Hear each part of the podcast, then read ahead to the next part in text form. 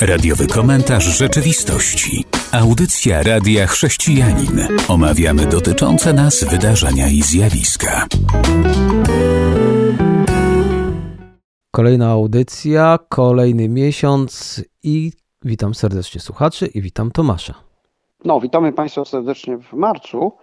Idzie wiosna, tak przynajmniej widać za oknami. Miejmy nadzieję, że z wiosną będziemy mieć więcej radosnych y, wiadomości do skomentowania. Także, y, Robercie, zabieramy się do, do naszej pracy. A zanim się zabierzemy, to tylko wspomnę, że dzisiaj jest Światowy Dzień Słuchu, także cieszymy się. Radio jak najbardziej sprzyja słuchaniu, ale też od razu powiem, że warto dbać o słuch, więc jeżeli ktoś słucha nas zbyt głośno, to może lepiej przyciszyć. A teraz już przechodzimy do pierwszej wiadomości. Przeprowadzono badania w Irlandii Północnej i okazuje się, że połowa populacji określa siebie jako praktykujących chrześcijan. To oczywiście piękna liczba i spośród nich dwóch na pięciu stwierdziło, że są chrześcijanami ewangelikalnymi. Można byłoby podać jeszcze kilka danych, to od razu dodam, że ponad 1 trzecia, 38% praktykujących katolików również uważa się za chrześcijan ewangelikalnych. Tego nie rozumiem, może Tomasz za chwilę nam to wyjaśni. Inne wnioski z badania wykazały, że ponad 1 trzecia, 35% mieszkańców Irlandii Północnej modli się co tydzień, a prawie 1 czwarta, 23% chodzi do kościoła i jeszcze ponad 13% stwierdziło, że czyta Biblię raz w tygodniu.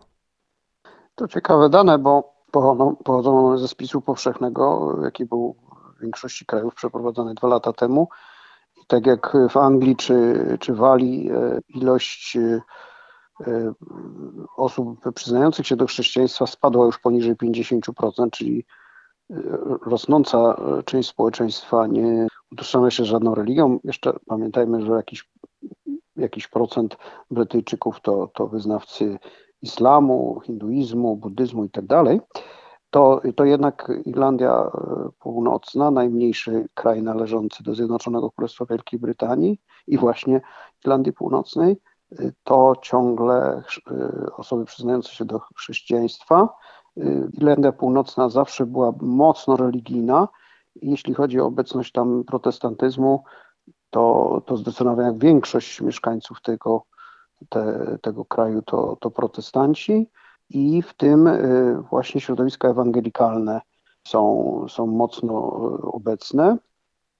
Mm, też y, historycznie był, był, był to teren wielu przebudzeń religijnych, ale właśnie ciekawe jest to, że, że znacząca, bo 38% część populacji katolickiej tego regionu utożsamia się z, z pobożnością ewangelikalną. Ewangelikalizm zasadniczo jest, jest nurtem pobożnościowym protestantyzmu, ale pewne jego elementy, szczególnie w XX wieku, y, zostały przyjęte w, ruch, w różnych ruchach przebudzeniowych czy, czy odnowicielskich w katolicyzmie.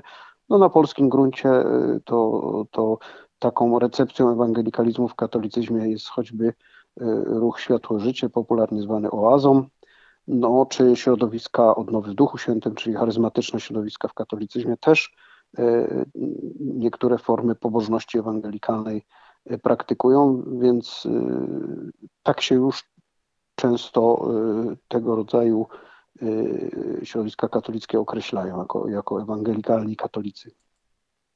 To, to ciekawe, że, że tak złożony narodowo, politycznie region ma taki duży odsetek osób e, utożsamiających się jako praktykujących chrześcijanie. Ciekawe byłyby badania, które idą głębiej i, i, i pokazują, e, miejmy nadzieję, jak przekłada się to na przykład na, e, na procesy pokojowe, bo pamiętajmy, że Irlandia Północna przez wiele dziesięcioleci była areną też konfliktów narodowościowych.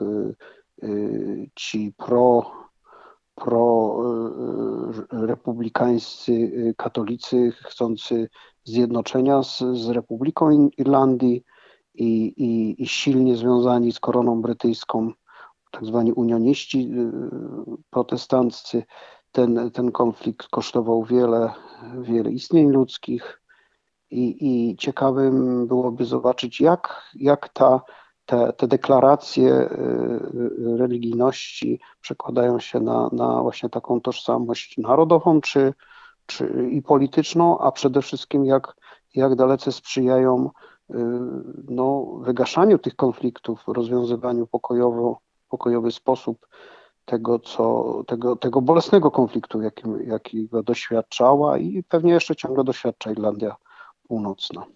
I zanim posłuchamy utworu muzycznego, to tylko powiem, że 80% ogółu społeczeństwa wynika z tych badań, zgadza się lub zdecydowanie zgadza się, że potrzebne są większe wysiłki, jeśli chodzi o zachęcanie do pokoju i pojednania. Tak więc myślę, że w jakiś sposób się to przekłada. Miejmy nadzieję. A teraz posłuchajmy przez chwilę utworu muzycznego. I powracamy do naszych wiadomości. Teraz przenosimy się do Moskwy. Od czasu do czasu wspominamy, że patriarcha Cyryl mówi pewne rzeczy, które no, nie są piękne, a to teraz kolejna jego wypowiedź tego przywódcy rosyjskiej cerkwi. Napisał do prezydenta Rosji list z okazji Dnia Obrony Ojczyzny, gdzie znalazły się słowa Rosyjska cerkiew prawosławna, która zawsze błogosławiła odpowiedzialną służbę wojskową, stara się teraz wspierać swoje wierne dzieci uczestniczące w specjalnych operacjach wojskowych. To było do prezydenta Rosji Władimira Putina. Jak widzimy, wciąż, choć mijają to już lata, praktycznie dwa, wciąż Cyryl wspiera działania wojenne Tutaj jeszcze komentarz. Przywódca rosyjskiej cerkwi z uznaniem odnosi się do bohaterskiej walki rosyjskich żołnierzy, cytuję, na granicach Rosji broniących jej suwerenności i niepodległości. No niestety jest to smutne i wielokrotnie o tym mówiliśmy, że, że prawosławie rosyjskie w osobie swojego zwierzchnika w mało chrześcijański sposób odnosi się do tak, tak ważkiego problemu jak jak wojna e, imperialna i, i, totalna prowadzona przez Rosję wobec, w tym momencie wobec Ukrainy, ale i w historii tych wojen było więcej i, i cerkiew nieraz właściwie zawsze wspierała władzę. Tak, tak w ogóle w prawosławiu jest, ale w dobie obecnej większość kościołów prawosławnych odnosi się do tego konfliktu we właściwy sposób, wskazując agresora. Niedawno też e, ekumeniczny patriarcha Konstantynopola duchowy zwierzchnik prawosławia Bartłomiej jednoznacznie się te, na ten temat wypowiedział, wezwał cerkiew rosyjską do tego, by raczej po chrześcijańsku podchodziła do, do tych spraw i, i stawała po stronie ofiar. No, Cyryl jako, jako tajny współpracownik KGB w czasach Związku Radzieckiego chyba tym samym po raz kolejny kwestionuje autentyczność swojego chrześcijaństwa i ze smutkiem należy właśnie stwierdzić, że niczemu dobremu takie, takie odezwy nie, nie służą, bo popierają przemoc, gwałt, zbrodnie, a chrześcijaństwo raczej jest o tym, że pokój, miłość, szacunek, braterstwo, już nie mówiąc o prawdzie. To w takim razie przechodzimy już do kolejnej wiadomości, która też nie jest optymistyczna, ale to już z bardziej z takiego chrześcijańskiego podwórka z innego kraju. Ta wiadomość trafiła na pierwsze strony gazet w Stanach Zjednoczonych, bo to właśnie tam kościół Crossroads z Ohio, który liczy sobie 34 tysiące wiernych, jak się dowiaduje. Co tam takiego się wydarzyło? W kazaniu pastorzy tego kościoła chcieli włączyć elementy w związku z trwającym Super Bowl, związane z futbolem amerykańskim. I co zrobili? No i było kopnięcie Biblii ze sceny. To nawet zniesmaczyło muzułmanów. To co mówić o chrześcijanach? No ja rozumiem, że pastorzy mogą używać, jak i inni duchowni, pewnych rekwizytów, pewnych form wyrazu, no ale tutaj to już chyba mocno przekroczyli granicę.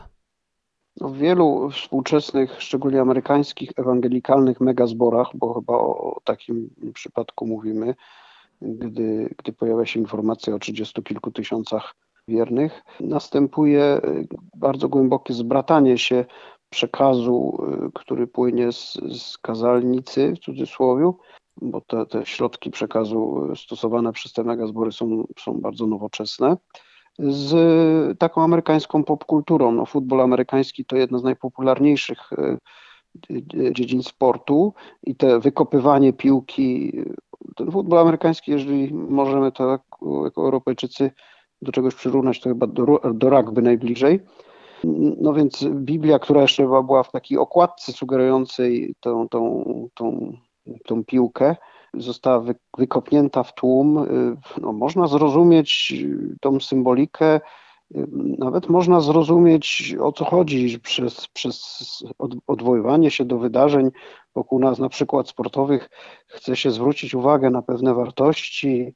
No dobrze, ale czy, czy, czy aż tak daleko się posuwać, bo, bo to brak szacunku dla książki. Biblia jest tutaj w tym momencie książką przenoszącą jakieś treści. No to jest kwestia już kultury albo upadku kultury bo tu nie chodzi o jakąś bibliolatrię, żeby jakoś szczególnie, z jakąś szczególną czcią odnosić się do, do, do, do, do fizycznego egzemplarza Biblii, ale no jakaś symbolika kulturowa czy, czy, czy religijna za tym stoi i, i, no i taki elementarny szacunek do, do, do takiego symbolu należałby się. No, można by powiedzieć za starożytnymi Rzymianami, o tempora omores. No, takie, takie czasy to takie obyczaje. Smutna to refleksja, bo czy w ten sposób przyciągamy y, do, do prawdy wiary, do, do, do, do, do elementów życia chrześcijańskiego odbiorców, czy tylko gramy na jakichś emocjach i to dosyć chyba prymitywnych? Chyba tak. W serwisie społecznościowym X jeden z użytkowników napisał, czy to nie smutne, że muzułmanie są bardziej urażeni faktem, że Biblię wykopano ze sceny niż chrześcijanie? No tak, to jest e, smutne i mam nadzieję, że takich praktyk będzie jak najmniej. A teraz już zapraszam na przerwę muzyczną. I kolejna wiadomość. Sąd w Missouri, znowu jesteśmy w Stanach Zjednoczonych, miał pewien problem do rozstrzygnięcia. Powiem króciutko i nie chodzi o to, abyśmy znali wszystkie szczegóły, ale w pewien to wtorek Sąd Najwyższy Stanów Zjednoczonych odmówił rozpatrzenia pozwu w sprawie stanu Missouri. Chodzi o sytuację, gdzie miała odbyć się sprawa w sądzie i byli również zaproszeni ławnicy, jak to bywa w Stanach Zjednoczonych, a oskarżona pani Finney, lesbijka, pracowała jako funkcjonariuszka w Departamencie Więziennictwa stanu Missouri i ona tam została narażona, jak uważa, na dyskryminację. To wrogie środowisko ze względu na jej poglądy, na jej seksualność, co stanowi naruszenie prawa antydyskryminacyjnego tego właśnie stanu. No i kiedy wybierano ławników, to pytano ich również o ich stosunek do tej seksualności. Byli tam chrześcijanie i zapytano się ich, co oni myślą o seksualności, no powiedzieli, że jeśli chodzi o takie poglądy i taki styl życia, jest to grzech, z tym, że dwóch powiedziało bardzo jasno i wyraźnie, że jest to grzech taki jak każdy inny, więc nie będą stronniczy, bo jest to jak według nich, tak jak Pismo Święte mówi, tak jak kradzież, jak wiele innych rzeczy. Ale mimo to zrobiła się afera, żeby wykluczyć tych chrześcijan, no bo jednak oni będą stronniczy. No i sprawa w toku. Sprawa w toku, ale Sąd Najwyższy nie chce się nią zajmować. Można podejrzewać dlaczego. Dwie trzecie sądu y, to są sędziowie jednoznacznie odwołujący się do, do konserwatywnego zestawu wartości, w tym nominaci y, poprzedniego prezydenta i to należy interpretować dosyć, dosyć jednoznacznie. No ale wracając do, do meritum sprawy z, stanu Missouri, czasami osobom głęboko religijnym mylą się porządki.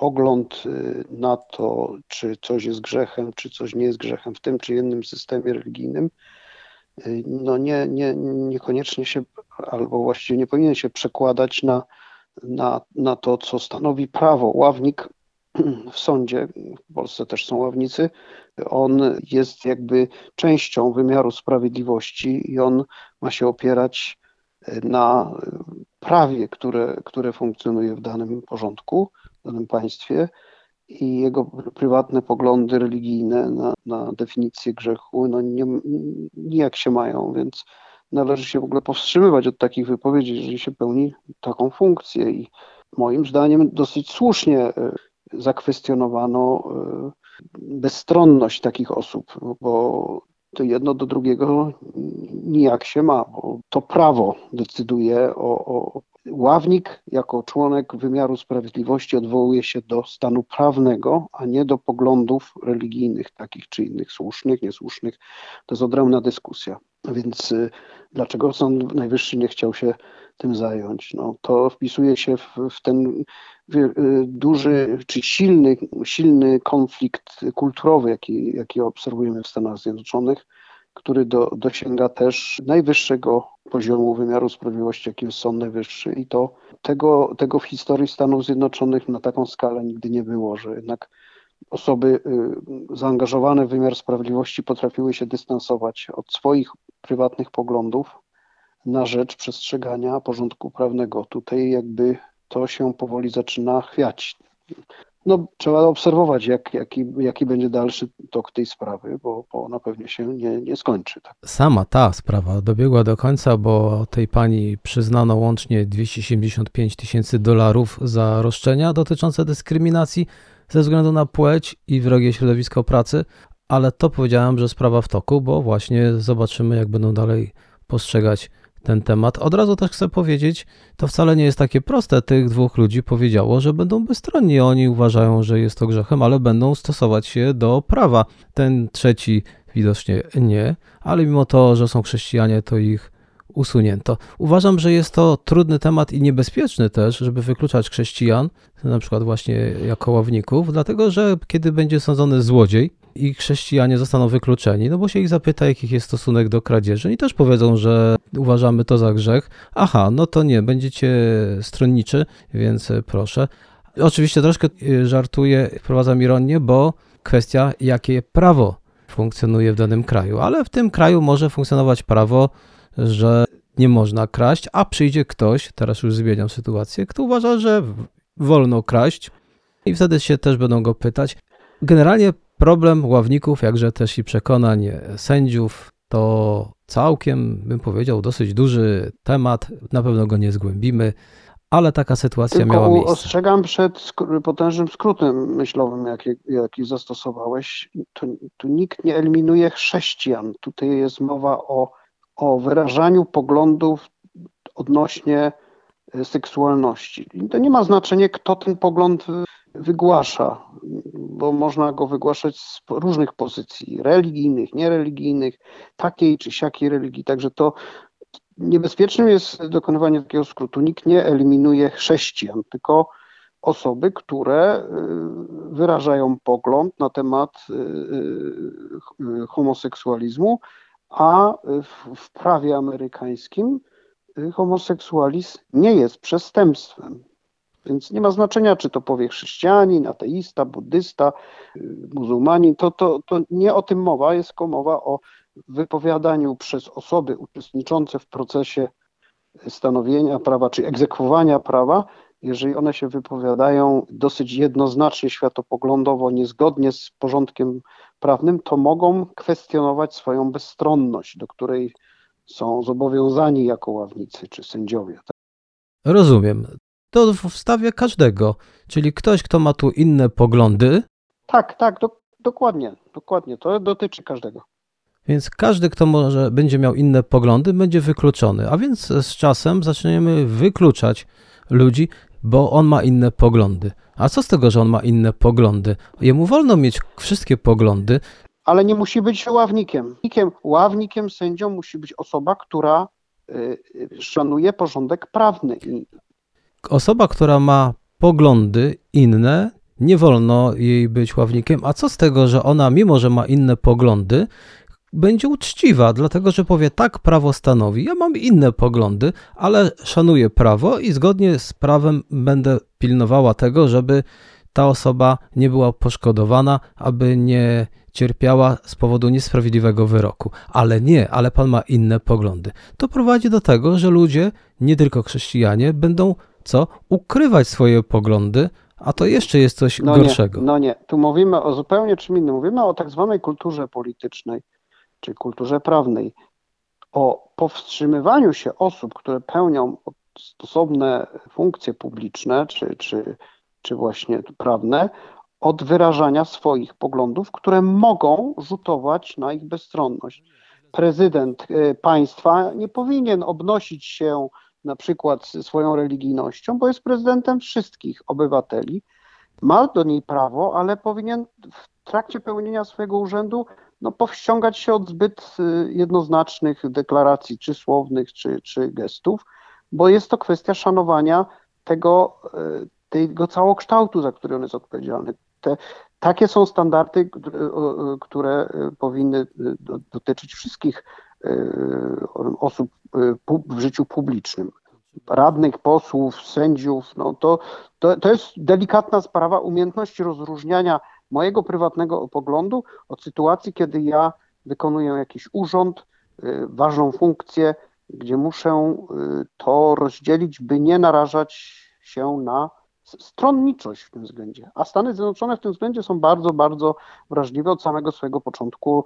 Y, tworzono właśnie ten, ten porządek konstytucyjny, by, by zagwarantować wszystkim obywatelom poczucie bezpieczeństwa w tej sferze. Więc stąd wymogi wobec, wobec funkcjonariuszy publicznych, inne niż wobec przeciętnego obywatela.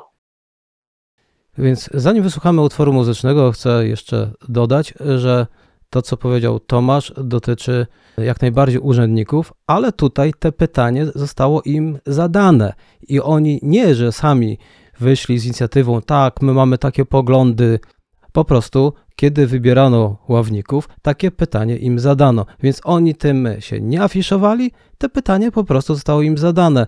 Gdyby te pytanie nie zostało im zadane, zostaliby ławnikami i nie byłoby tematu. Zapraszam teraz na krótką przerwę muzyczną, po której wracamy i będzie coś o pewnym zjawisku, który chyba nabiera coraz więcej kręgów. Przechodzimy do pewnego zjawiska. Kiedyś wspominaliśmy o nim, ale w kontekście innego kraju, a tutaj ze Stanów Zjednoczonych płynie informacja do nas, że więcej młodych ludzi zamieszkuje z rodzicami. Doradcy finansowi i eksperci do spraw rodzicielstwa wyjaśniają, dlaczego wielu młodych dorosłych w dalszym ciągu polega na pomocy rodziców, na przykład w opłacaniu rachunków. Tak zaczyna się pewien to artykuł. No i okazuje się, że ci młodzi ludzie wracają do swoich sypialni, jak tu czytamy z dzieciństwa, czyli do domów i tam zaczynają mieszkać. Okazuje się, że ponad połowa takich osób w USA poniżej 25 roku życia mieszka z rodzicami. Inaczej ma się trochę w kolejnej grupie, ale na tyle zaskakująco, że też są ujęci w tym artykule, że jednak nie bardzo chcą wychodzić z domów, albo wręcz wracają do tych domów rodzicielskich, argumentując to, że życie jest drogie, że u rodziców to za rachunki płacić nie będą, mama da jeść, tata zapłaci za światło i prąd, no tak, y, widzimy na, na naszych oczach, jak, jak gwałtownie się zmieniają pewne wzorce kulturowe i oprócz y, takich miejsc na świecie, jak na przykład Singapur, Tajwan, Korea Południowa, gdzie faktycznie ceny mieszkań są strasznie wysokie, y, co nie pozwala wielu młodym ludziom na początku ich kariery zawodowej na zdobycie własnego lokum, wynajem czy, czy zakup, to jednak w bardzo wielu krajach rozwiniętych, mówimy tutaj o, o zasobnym zachodzie, Przyczyną nie są wysokie ceny nieruchomości, ale właśnie takie zmiany kulturowe, które sprawiają, że młodzi ludzie, to nie tylko ci 18-25-letni, ci tak zwani young adults, jak się to mówi, ale i, i 30-parolatkowie, szczególnie płci męskiej, wybierają w dużym procencie takie właśnie życie na garnuszku u mamy, zarabiają pieniądze, stać ich na wiele, ale wygodnictwo, pewnego rodzaju egocentryzm. Liczą się tylko ich potrzeby, ich przyjemności, a nie poczucie odpowiedzialności. Przesuwa się ta granica zakładania rodzin, albo w ogóle już tych rodzin nie planują zakładać. Co za tym idzie, dzieci z takich związków będą się bardzo późno rodziły, co naraża społeczeństwo też na, na większe koszty, bo wszystko się przesuwa w czasie, też już nie mówiąc o kwestiach zdrowotnych. No, jest to bardzo niepokojący trend, który dotyka wiele, wiele zasobnych i, i wysoko rozwiniętych społeczeństw. Także powoli chyba dociera do Polski, chociaż u nas jeszcze młodym ludziom zależy żeby się w miarę szybko usamodzielnić. Nie zawsze jest to oczywiście możliwe. No, należy się temu przyglądnąć i, i zwracać uwagę na to, że na tym polega dojrzewanie i dorastanie, żeby brać odpowiedzialność za swoje życie, jeżeli to jest oczywiście możliwe. No a, a tym steranym rodzicom, coraz starszym, też się należy trochę wytchnienia. Jeżeli szczególnie chcemy, żeby byli kiedyś aktywnymi dziadkami, to dajmy im też odpocząć od, od, od nas samych i weźmy sprawy swojego życia we własne ręce, a nie, nie opierajmy się cały czas o wsparcie rodziców. Tutaj w naszych realiach to bardziej rodzice będą potrzebować wsparcia dzieci niż odwrotnie, dlatego że kiedy przychodzi się na emeryturę, te emerytury, renty są znacząco niższe niż dochód wcześniej miesięczny, a więc standard życia rodziców zaczyna spadać. Co za tym idzie, starsi ludzie to też częściej chorują, a jak chorują, to coraz częściej muszą potrzebować pomocy, a czy to rehabilitacja, czy to lekarstwa, a to wszystko kosztuje. Więc jeżeli jeszcze mają utrzymywać e, albo pomagać swoim dzieciom finansowo, to faktycznie to będzie im jeszcze trudniej. No, przyszłość naszych rodziców, a też nasza, e, nie wygląda różowo, bo demografia w Polsce jest bardzo niekorzystna. Jak e, długie lata po, po, po wojnie potrafiło się rocznie rodzić około 800 tysięcy dzieci, zeszły rok rekordowy pod tym względem to zaledwie 280 czy 270 parę tysięcy.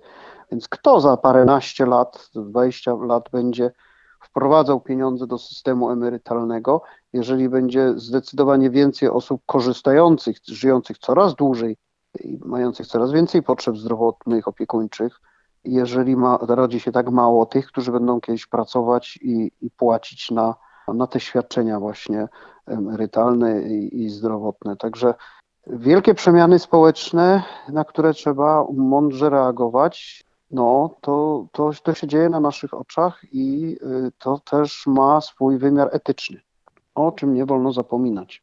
I na koniec może jakaś bardziej optymistyczna wiadomość, choć to bardziej bym powiedział ciekawostka.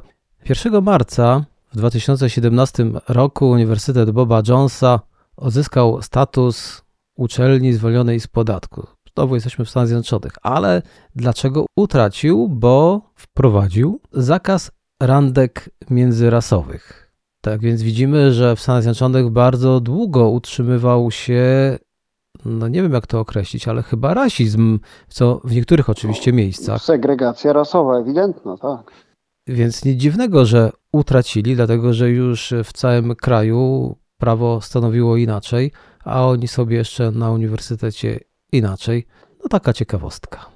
No należy się cieszyć, a bo wspomniany przez Ciebie Uniwersytet Boba Jonesa to, to bastion fundamentalizmu protestanckiego, więc jak widać kilkadziesiąt lat bronił się e, ten bastion przed wprowadzeniem tego, o co inni chrześcijanie walczyli, czyli równości praw pod każdym względem, bez względu na kolor skóry, pochodzenie etniczne a tutaj y, szermierze prawdy y, Chrystusowej, ale w wydaniu bardzo, bardzo fundamentalistycznym, no, swój stosunek do, do bliźnich wyrażali w tak fatalny sposób i, no i stracili y, dofinansowanie i słusznie, więc przyszli po rozum do głowy. Miejmy nadzieję, że autentycznie i szczerze, a nie tylko ze względu na sub, sub, subwencje państwowe. Tak, ale jeśli nawet tylko ze względu na pieniądze, to i tak teraz na uczelni można będzie się odwołać do stanowiącego prawa i nie będą dyskryminowani ci, którzy chodzą ze sobą, a mają inny odcień skóry. I kończymy w tej chwili już naszą dzisiejszą audycję. Dziękuję serdecznie za uwagę, dziękuję Tomaszowi za komentarz. Do usłyszenia Państwu, dziękuję serdecznie. Do usłyszenia. Był to radiowy komentarz rzeczywistości.